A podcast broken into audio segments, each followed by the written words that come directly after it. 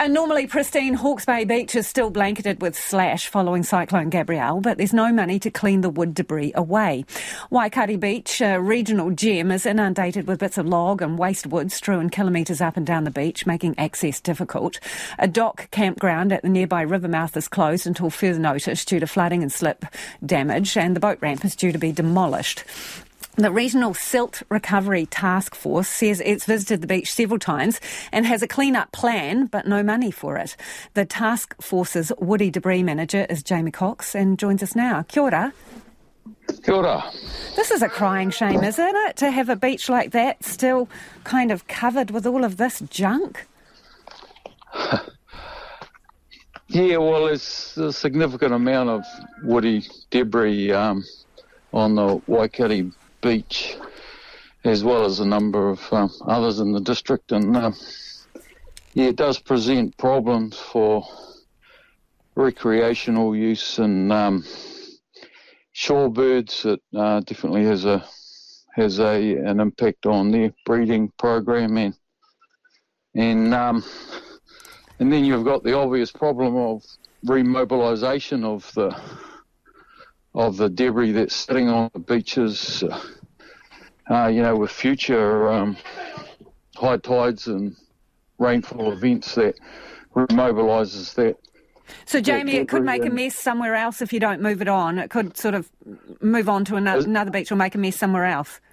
Essentially, um, or or end up in um, in the sea causing problems and for boating and shipping, I suppose. So, well Jamie, for people who haven't seen this beach, or Waikare Beach, can you explain what it looks like now and the extent of the slash and debris that's on it?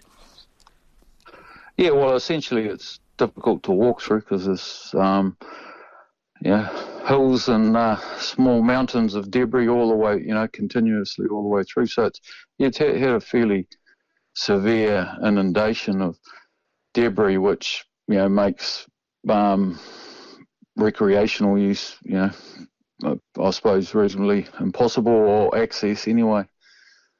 So uh, yeah, sort of trying to um, trying to think of an of an example of a similar situation. Um, yeah, it's essentially just covered in debris, sort of up to two meters high. That makes it impossible to walk through, or you know, take a four wheeler through, or that sort of thing. So yeah, it, it's a strong case of woody debris inundation. So what would your plan be if you had the money? What would you do, and how long would it take? Oh, uh, essentially, we found the best treatment with the coastline is to um, pull the debris um, out of that waterline to the high tide mark, put it in in stacks, and um, so that stops any any further mobilisation. It also allows recreational use between the stacks, and um, depending on the site, um, high temperature incineration is uh, is a pretty good option, which essentially is is just digging a fire pit with a digger and um, putting a fan on it and feeding that fire with the uh, logs with a digger and a grapple which is uh, pretty low emission and gets rid of it reasonably quickly. So, I mean, I'd favour in many spots that high temperature incineration.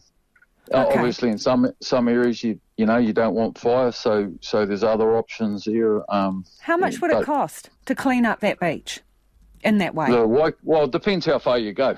Um, I mean, it's a, that's the question. Like um, with the, we've done river mouths from Waikare, Mohaka, uh, Whakamahia, Wairoa, and Mahia, and uh, and essentially we concentrate on sort of a kil- kilometre each side of the river mouth to at least allow that uh, initial recreational use for fishing and white baiting and entry and exit out, out of the bar.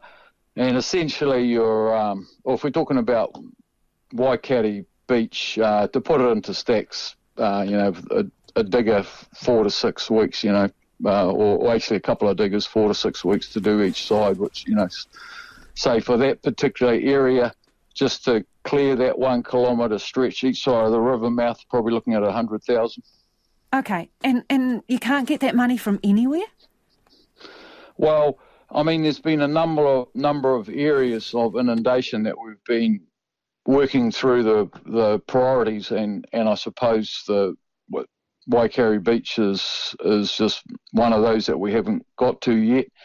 In saying that, you know, there's the kilometre each side of the river mouth, and and and it stretches the debris stretches for another 15 kilometres south to Ridgemount, and similarly in the other direction towards Mohaka. So to to do a a a real cleanup that's going to stop remobilisation, you'd put diggers right along that whole coastline, and um, yeah, I mean, so I suppose you're talking, um, you know, up to fifty thousand a kilometre, and you know, your coastline from um, Ridgemount to uh, Wairoa is um, is probably um, 40, 50 kilometres. So, you know, you're talking two to three million to clean up that stretch. So that sort of gives you some uh, sense of scale.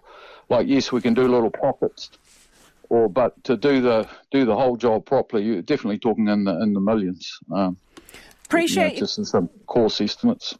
Thank you for your time, Jamie. Really appreciate it. That's Jamie Cox, who's from the task force there, um, the silt uh, cleanup, silt recovery task force. He's the woody debris manager, and man, it sounds like there's a heap of that on the coast in the region still.